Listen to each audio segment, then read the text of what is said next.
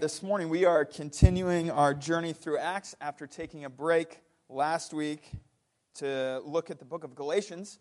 So, I want to invite you to turn to Acts chapter 15, verses 36 to 41.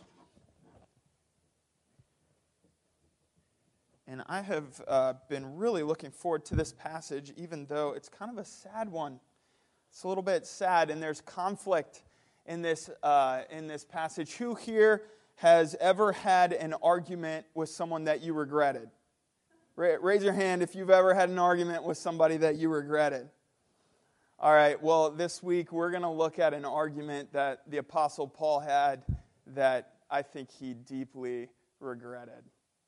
One of the most encouraging things to me, and I, am sure I've said this before here at Parker Ford Church, one of the most beautiful and encouraging things to me about the Bible, and one of the reasons why um, I have so much trust and faith in it, is because of how brutally honest the scriptures are about the people, even the heroes that are in the stories. I mean, they don't pull any punches about the blemishes and the shortcomings and the fallenness and the brokenness of the heroes of our faith. I mean, think about Moses. There are chapters, I mean, literally chapters in Exodus, in Numbers, and in Deuteronomy that are dedicated to us knowing how much of a failure he was at times. And this, this is like the father uh, of, of the Jewish faith in many ways. Or Abraham when he lied about his wife Sarah multiple times. Or David when he forgot about human dignity and, and forgot about the image of God and, and, and totally mistreated Bathsheba and her husband. And, um, and Paul, who was a persecutor of the church and a murderer and, um, and the Bible's just honest about these things.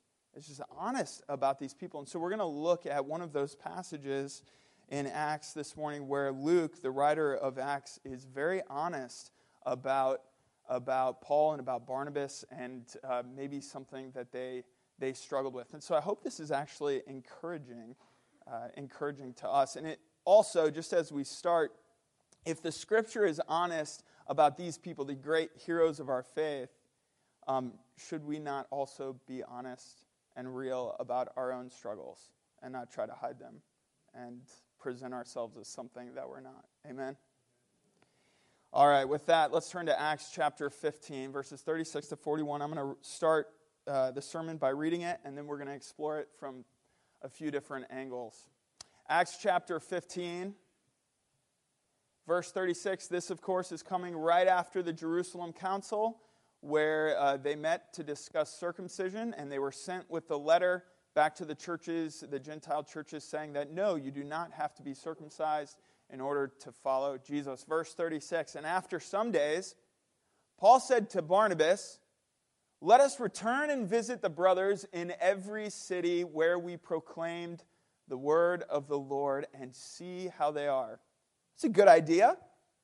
They did this epic missionary journey. This is Paul's first journey that he accomplished with Barnabas, and they went from Antioch, uh, their sending church, down to Cyprus, the island of Cyprus. That's where Barnabas was from. They traveled across Cyprus, then they went up into Asia Minor, and they traveled all over southern Galatia and the churches of Asia Minor. And then they returned back to Antioch, and then uh, after that was the Jerusalem Council, and then they were back in Antioch again. So some time has passed, and Paul says we should go back and check on these churches and see how they're doing. Good idea. Verse 37. Now Barnabas wanted to take with them John called Mark. John Mark. This is uh, Mark, who's somehow related to Peter. We're not exactly sure how. He's also related to Barnabas. He is the gospel writer of Mark and he had at first accompanied Paul and Barnabas on their journey. But Paul, verse 38, thought best not to take with them one who had withdrawn from them in Pamphylia and had not gone with them to the work. You remember what happened at the beginning of their first missionary journey? John Mark had gone with them, Paul and Barnabas, to be their assistant. But when they had traveled through Cyprus and they, when they had come to Asia Minor, it says that John Mark had gotten homesick. Anybody ever traveled and gotten homesick? Yes, I have. I know what that feels like. he got homesick. He missed his family. He missed, uh, he missed the church in Jerusalem. And so at that point, it says that he left them and he went back to Jerusalem. And so when Barnabas says, We should take John Mark with us, verse 38, but Paul thought best not to take John Mark. Verse 39, and there arose a sharp disagreement so that they separated from each other. Barnabas took Mark with him and sailed away to Cyprus. But, but Paul chose Silas and departed, having been commended by those to the grace of the Lord. And he went through Syria and Cilicia, strengthening the churches. In many ways, to me, verse 39 is one of the saddest verses in the Bible. It just breaks my heart when I read this verse. And there arose a sharp disagreement, angry at one another. Bitterness is implied here, a sharp disagreement so that they separated from each other. This is Batman and Robin, Paul and Barnabas. This is, this is John Lennon and Paul McCartney. This is, I mean, th- this is like the dynamic duo of, of the early church that God had accomplished so much with. And there arose a sharp disagreement so that they separated from each other. Barnabas took Mark with him and sailed away to Cyprus. And with that, Barnabas and Mark sail right out of the story of Acts, not to be heard from again in the book of Acts. We do hear about them later in the epistles, but I'm skipping ahead there. Verse 40 But Paul, he chooses Silas. Silas, if you remember, was one of the men who had been sent from the church of Jerusalem to carry the letter from the church in Jerusalem about circumcision not being required. So Paul chooses this man, Silas. Silas was also a Roman citizen. Uh, just like Paul was, which, would come, which will come in handy later in the story. So Paul chooses Silas now that he's lost his main man, Barnabas, and departs having been commended by the brothers to the grace of the Lord. And he went through Syria and Cilicia, strengthening the churches. So Paul goes back up into Asia Minor, where they were, and Barnabas goes back to Cyprus, which, of course, if you remember, was his hometown. That's where Barnabas had grown up, that, on the island of Cyprus.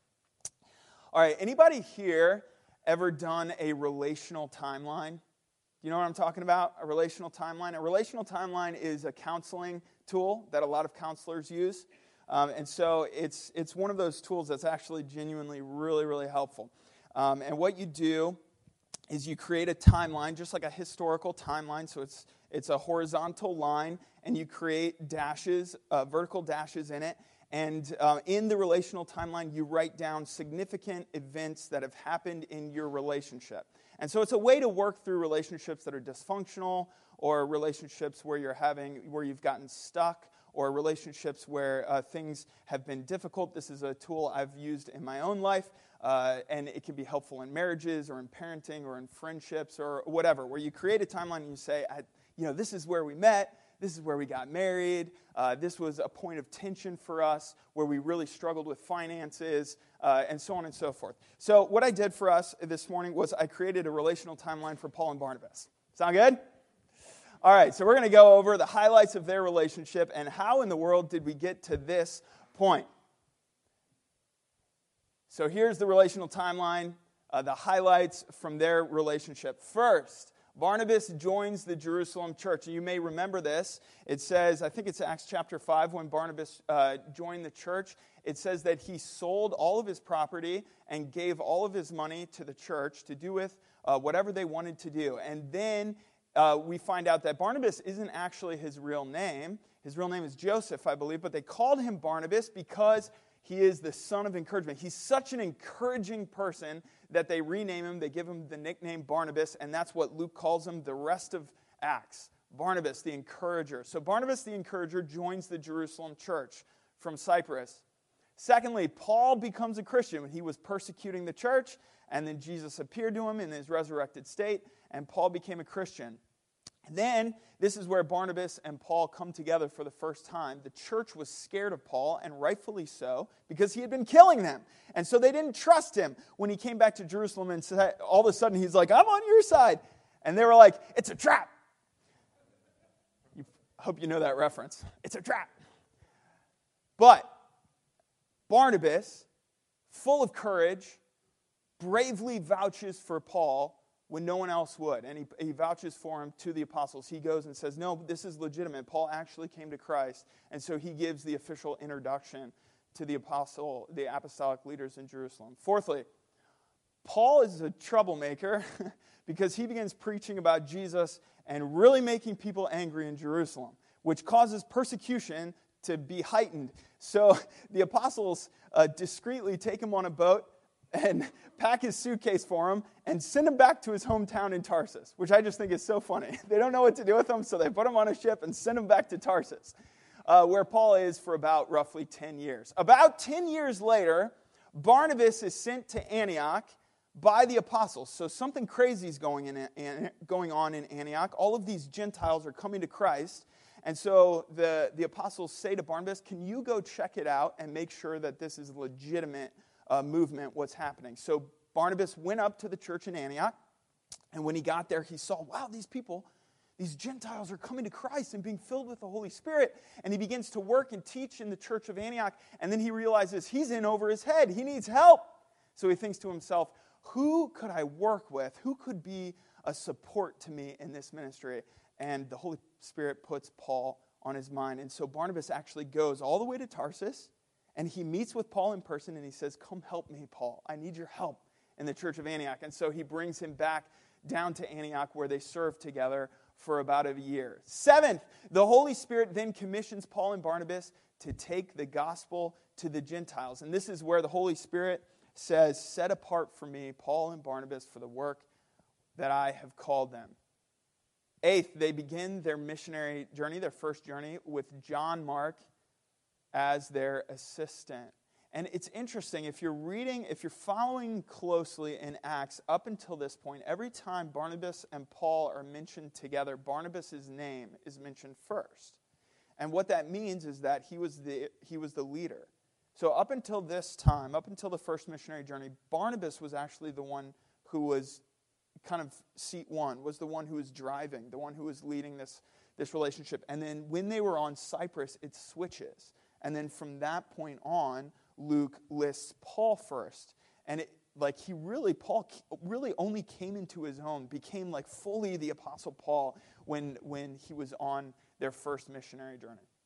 All right, ninth, John Mark abandons them and returns to Jerusalem, which obviously left a bitter mark on Paul. Tenth, Paul and Barnabas complete their missionary journey throughout Galatia and return to Antioch.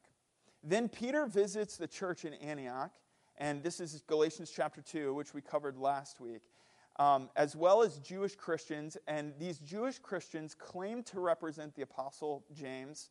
They began to teach that Gentiles must be circumcised to be saved, which led Peter and Barnabas both astray um, by this teaching. So Peter and Barnabas at this point removed themselves from fellowship with the Gentiles and began to eat and fellowship only with the Jewish uh, circumcision party. Paul is deeply troubled by this. 14th, he confronts Peter to his face, as he says in Galatians chapter 2, and presumably he confronted Barnabas as well, because this is where he says, Even Barnabas was led astray. Then uh, Paul and Barnabas were sent by the church in Antioch back down to Jerusalem to inquire of the apostles.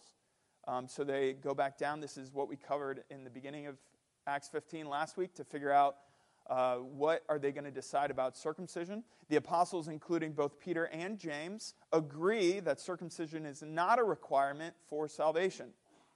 Then Paul and Barnabas traveled back to Antioch with a letter from the apostles, along with Silas and one other brother, written to clarify this misunderstanding. 18th, after some time, Paul suggests that they revisit the young church plants to encourage and strengthen them. And then Barnabas desires to give John Mark a second chance. So a lot's happened, right? That's a whole bunch of stuff that's happened in their relationship. And if you've been through that kind of thing together, that's like, that's moving beyond friendship into sort of like sibling territory, right? Where you kind of know what the other person is thinking, you know what they're feeling, you've been through all sorts of situations together, and you also get annoyed by things that you used to look over and maybe didn't care about as much at the beginning of your relationship. Um, and, and there's a comfort and a nearness and a closeness with one another, but there's also all of this pressure and all of these things they've experienced have caused this bifurcation, this crack to be, begin to grow in the foundation of their relationship. And we're going to see the thing kind of crack apart and fall apart. So, with that, um, let's go back to the passage in Acts 15. So, with all of those things in mind, all that they've been through, all that they've walked through, let's look at these verses again. Acts 15, it says, And after some days, Paul said to Barnabas, Let's return and visit to the brothers in every city where we proclaimed the word of the Lord and see how they are. And Barnabas wanted to take with them John called Mark. Now, this is totally in keeping with what we know about Barnabas. Because what kind of man is Barnabas? He's an encourager.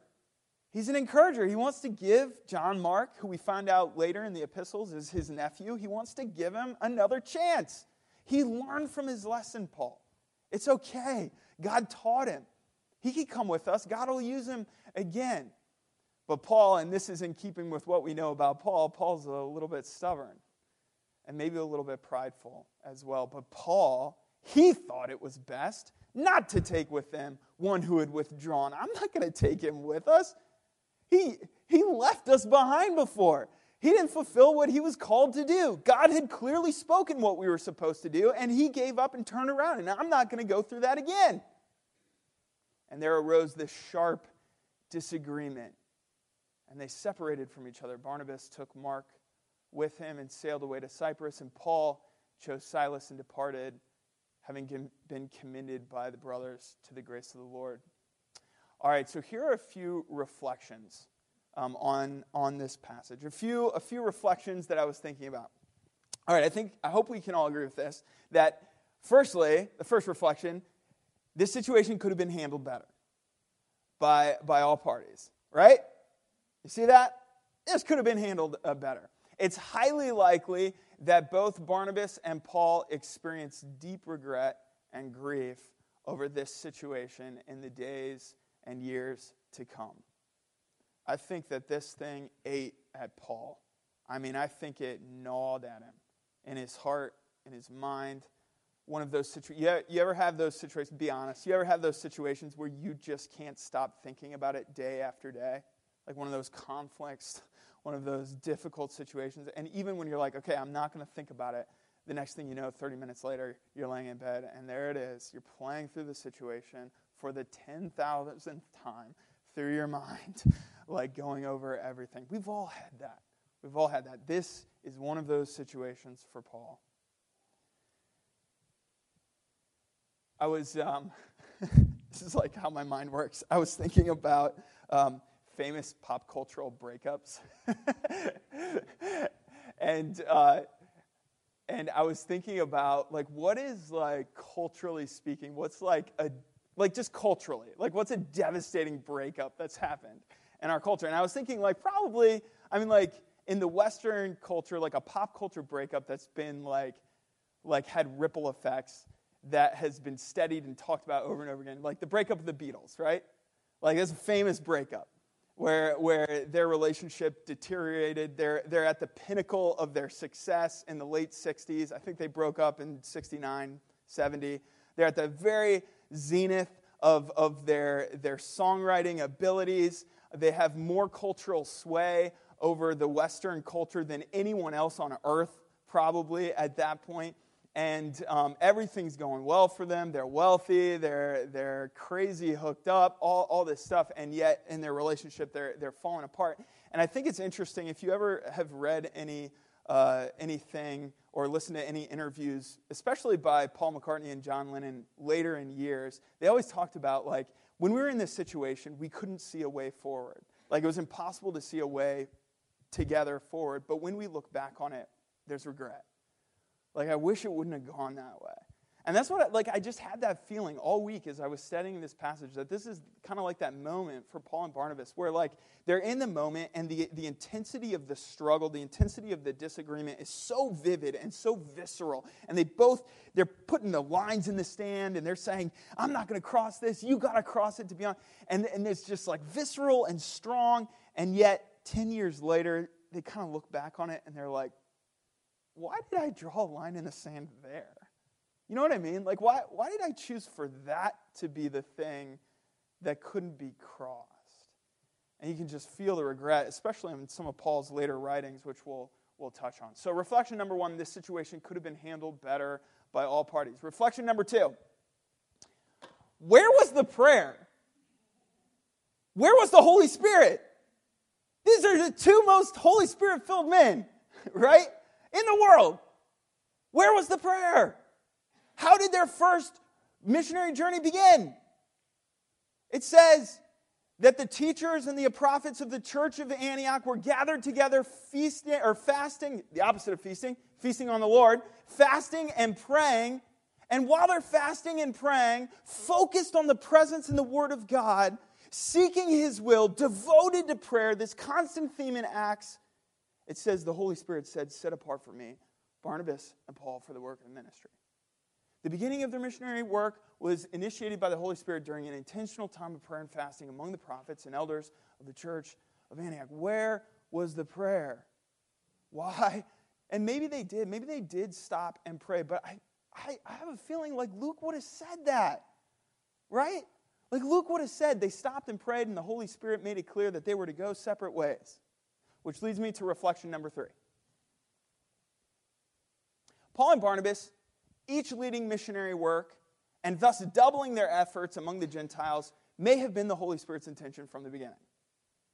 Both Barnabas and Paul were fully capable leaders in their own right. They made an incredibly effective team, but they also were each fully able to lead church planting movements um, in, their, in their own right. Barnabas was the leader of the relationship at the beginning. He was fully capable. So maybe it was God's desire and will and plan from the very beginning for these two men to go separate ways and to lead church planting missionary journey in separate places. It makes sense, right? From a strategy standpoint, that makes total sense. But man, it could have gone better. Man, it could have gone better. I was thinking about this, how um, forget who I was talking to. I was talking about with one of you this week about this, about how like, you know, we, we use the phrase like sometimes you just got to go through it to learn that lesson. You know what I mean? Like sometimes, so, sometimes you got to get in a little credit card debt and feel the pinch to realize that's not how I want to live. Uh, so, sometimes, like there, there's situations where you just got to struggle. Um, you have to go through something in order to learn like how to walk through it. And part of me is like, yeah, that's how it works. And then part of me is like, but that's not how God designed it to work. God didn't create you to have to learn things the hard way. That's not how God designed you. That's not how God designed me. Now, God is faithful, and even when we're not faithful, and even when we choose what's second best or third best rather than what's first best, God's still faithful to teach us lessons and grow us, but that's not actually how God designed life with Him to be. He created us to learn things the easy way. That's how God made you. So if anyone's ever told you you're the type of person that just has to learn things the hard way, that's a lie. That's not true. And I think this is one of those situations where I think that if Paul and Barnabas and the teachers and prophets of the church would have gone back to that place of fasting and prayer, I think the Holy Spirit would have said, Gentlemen, it's time for you to go different ways. This has been a beautiful thing. But my church, what's, what's Jesus' last thing he says before he ascends? Go and make disciples of all nations. One person can't do that. Heck, we're 2,000 years into this thing and we haven't done that. There's thousands of unreached people groups in the world today. There are literally billions of people on earth today. Hear this. It's, I know it's hard to believe, but let this sink in for a minute. There are like 2 billion people on earth who have never heard the name Jesus. Two billion. So it makes sense for Paul and Barnabas to go different directions. That makes total sense.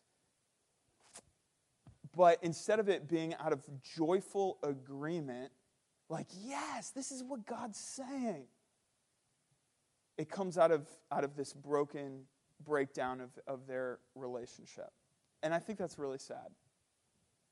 But I do think that God was faithful, and I do think that God taught both of them from this, and they learned. Re- reflection number four they each learned from this painful situation, and they became better leaders for having gone through it. I think Paul was a much more tender, gentle, patient, and understanding person for having this major failure, which I believe he looked back on as a, as a major blemish and failure on his part. He was a better, better leader because of it. And man, there have been some doozies in my life.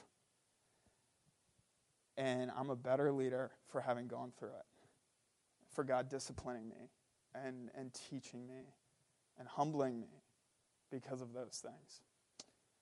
Which takes us to Paul's mature thought on how to handle these situations, which we find, I believe, in Colossians chapter 3. And when I say mature, what I mean is that Paul's like final, like as he grew and walked with the Lord, when he would write, this is how you deal with conflict. This is like the maturity of what he came to.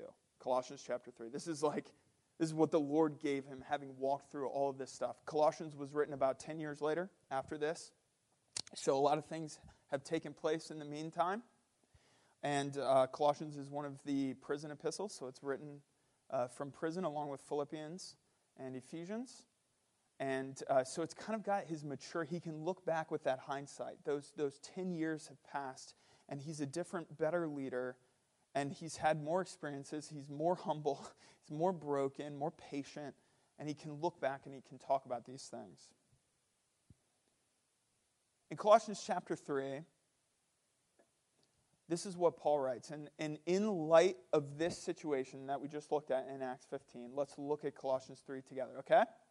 So let's, let's read this in light of this, this conflict that Paul and Barnabas had. So in Colossians chapter 3, this is near the end of the, uh, the epistles, just four chapters. Paul writes, if, you, if then you have been raised with Christ, seek the things that are above where Christ is seated at the right hand of God. So if you're in Christ, seek the things of Christ. Verse 2 Set your minds on things that are above, not on things that are on the earth.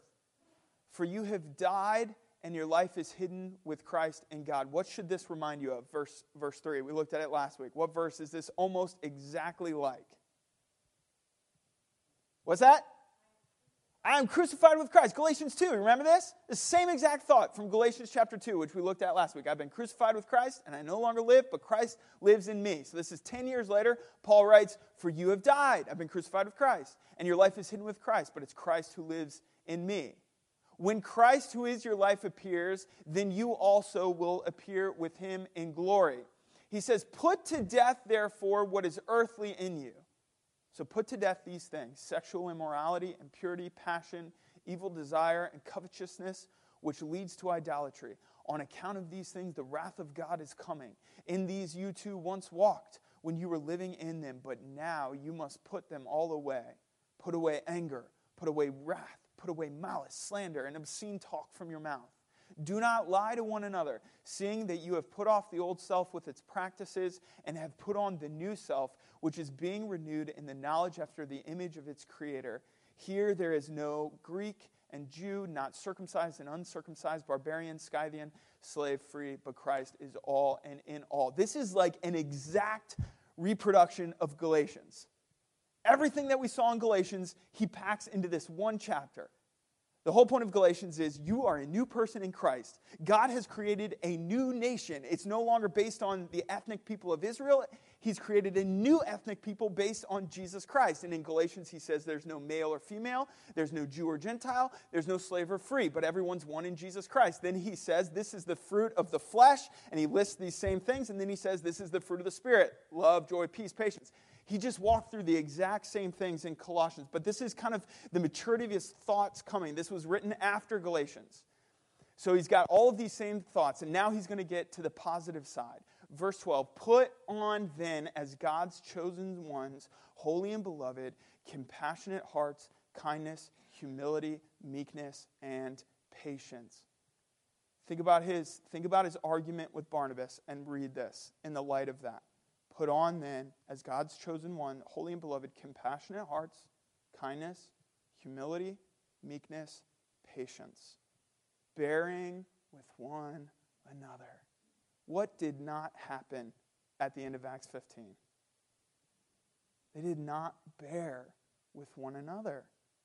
Bearing with one another. And if one has a complaint against another, his complaint against John Mark,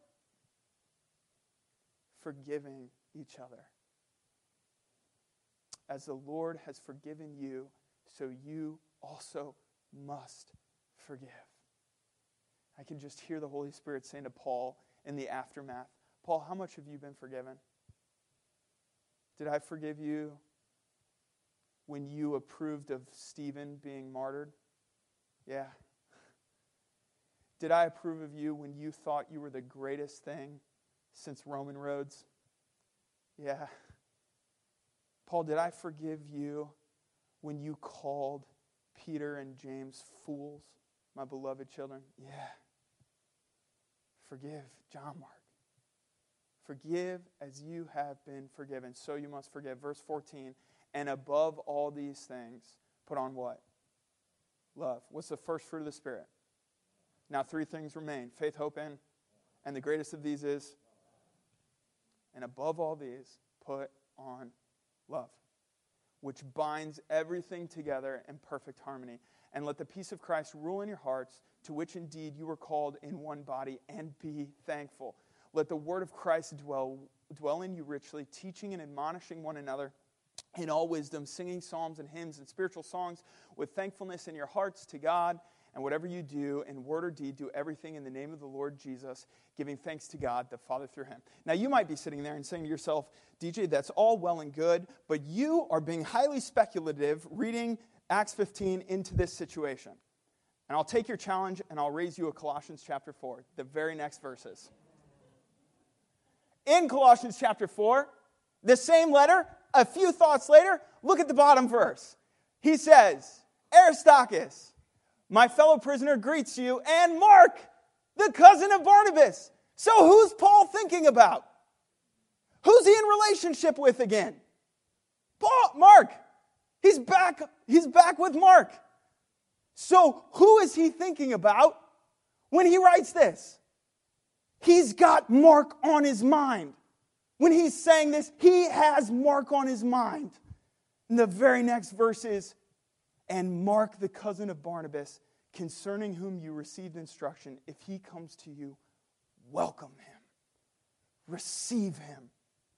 Look what Paul wrote in Philemon. Philemon only has one chapter. So, verse 23 of Philemon, he says, Epaphras, my fellow prisoner in Christ Jesus, sends greetings to you, and so do Mark Aristarchus, Demas, and Luke, my fellow workers. Mark is a fellow worker of Paul. Look what he says in 2 Timothy chapter 4 when Paul writes to his spiritual son Timothy. Luke alone is with me, but you get Mark and bring him with you, for he is very useful to me for ministry. Is that not beautiful? Is that not an incredible redemption?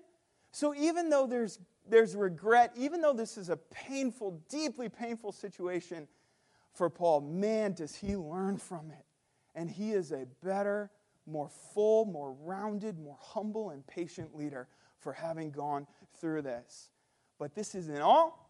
As Dr. Seuss says, that is not all. That is not all. Paul and Barnabas. 1 Corinthians 19 Paul didn't even make relationships with anyone in Corinth till his second missionary journey, so we know that the letter written to the Corinth was written much later than when this argument happened. He says, Am I not free? He's writing to the church in Corinth. Am I not an apostle? Have I not seen Jesus our Lord? Are you not my workmanship in the Lord? If to others I am not an apostle, at least I am to you, for you have the seal of my apostleship in the Lord. This is my defense to those who would examine me. Do we not have the right to eat and drink? Do we not have the right to take along a, be- a believing wife, as do the other apostles and the brothers of the Lord and Cephas? That's Peter. Or is it only Barnabas? This is much later. Is it only Barnabas and I who have no right to refrain from working for a living? Who serves as a soldier at his own expense? Who plants a vineyard without eating any of its fruit? Or who tends the flock without getting some of the milk? And so Paul is referring to the, the ongoing apostolic ministry of Barnabas. And no, they're not together like they used to be, but yes, they are together, one heart, one mind, working together in the kingdom of God. And Paul points to the example of Barnabas and calls him once again his brother, an apostle who does ministry in the same way. So, 2019, the whole point of walking through Acts um, was to learn how to discern and listen to the will of God today, because God's still speaking, and He still has a will, and He still has a way. And so we need to constantly be learning and listening to the will of God. So, what can we learn from this situation, looking at it through the lens of Colossians chapter 3? And I basically just broke down those last few verses. First of all, we are to bear with one another. Everybody say, bear with one another. The, the word that's translated as bear here, it means to bear or to endure, but I love this. One of its meanings is to sustain. Think about the implications of that. When you bear with someone, you're sustaining them in their walk with the Lord. You are giving sustenance to them. You, you are literally feeding them. You're giving them drink and food. So when you have a brother or sister who you have a disagreement with, and there's, there's conflict there, when you bear with them, and perhaps they're totally wrong, when you bear with them, you're actually helping sustain their relationship with the Lord. I'm not saying agree with sin or agree with false teaching or anything like that. I'm saying bear, be patient, be kind. There's so much that is mystery that we claim that we know that is mystery. Bear with one another. Secondly, if anyone has a complaint against another person, forgive each other. We can think of Paul thinking about his complaint with Mark. Man, that little punk totally deserted us at the very hour that we needed him. He's got a complaint, a legitimate complaint. But so you must forgive. You must forgive each other. As the Lord has forgiven you, so you also must forgive. Has God forgiven you 20%, 30%, 50%, 75%, or 100%? Man, I hope you say 100. so, when you forgive, do you forgive 20, 30, 40, 50, 70, or 100? 100. And how often? One time? Two times? Seven times? Seven times. 70 times seven, Jesus says. As the Lord has forgiven you, you must forgive. Fourthly, above all, put on love, which binds everything together in perfect harmony. If there is anything else that is the first marker, if anything else comes to mind first about what your relationship is with God and with others, other than love, then there is an idol in your life. I, I mean, this is serious. The first piece of clothing you put on in God is put on love. So if there is another trait that is more dominant than that, you are out of balance. And I'm out of balance. Above all, first fruit of the Spirit, love. Greatest of these is love. First of all, put on love. Above all these things, put on love. And let the peace of Christ rule in your hearts, to which indeed you are called in one body. And I love this. Just a simple sentence. And be thankful. Man, we need to hear this in our culture, where enough is never enough. And big is never enough because it's got to be bigger. And loud is never enough because it's got to be louder. And salt is never salty enough because it's got to be saltier. Be thankful. Be thankful in all things. So, since God has chosen us, we must forgive all who offend us. Mm, that's a hard word. Praise team, you can come back up. While the team is coming up and we're going to close our service in worship, I want to invite you just to uh, go into a moment of reflection. Is there a situation in your life where God is calling you to release offense and walk in forgiveness? And you don't have to like share that out loud or anything. Just in your heart, I want to invite you to pinpoint that situation or pinpoint that relationship or pinpoint what it is. And, and just one note forgiveness and reconciliation are not the same things. Um, you can forgive someone without there being reconciliation because reconciliation requires both parties. Uh, and there are situations where realistically the other party is unwilling to move forward. So I'm not talking about reconciliation. I'm talking about forgiveness, where you release the offense and you say, even if this thing is never made right between the two of us, God, I'm releasing my anger, I'm releasing my bitterness, I'm releasing my frustration, I'm releasing my offense towards this person, and I'm placing it at the foot of the cross. Because you took all of my sin, all of my offense, all of my anger, all of the bitterness you could have had towards me, and you took it upon yourself, not leaving one single thing in me that doesn't belong to you. And so, in the same way, we forgive. So, it, for just a moment, pinpoint a situation in your life and just release it to the Lord.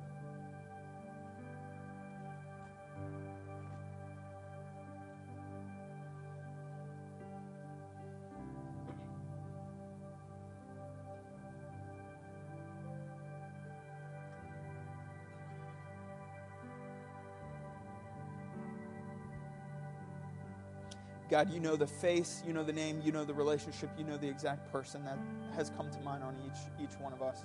We give them to you and we say, They're a child of God that belongs to you. I am not God, you are God. And so, uh, justice and righteousness and wrath and judgment, they all belong to you and you alone. So, we give those things to you, and we know that our job in this relationship is to walk in forgiveness and intercession for this brother or sister to be restored into right relationship with you, God, first and foremost, and then with us if you are willing and uh, if you choose to work in that way. So we give you these situations. We bless you. We love you. We receive from your word. We thank you for Paul and Barnabas. I was hard on him today, but man, you use this man.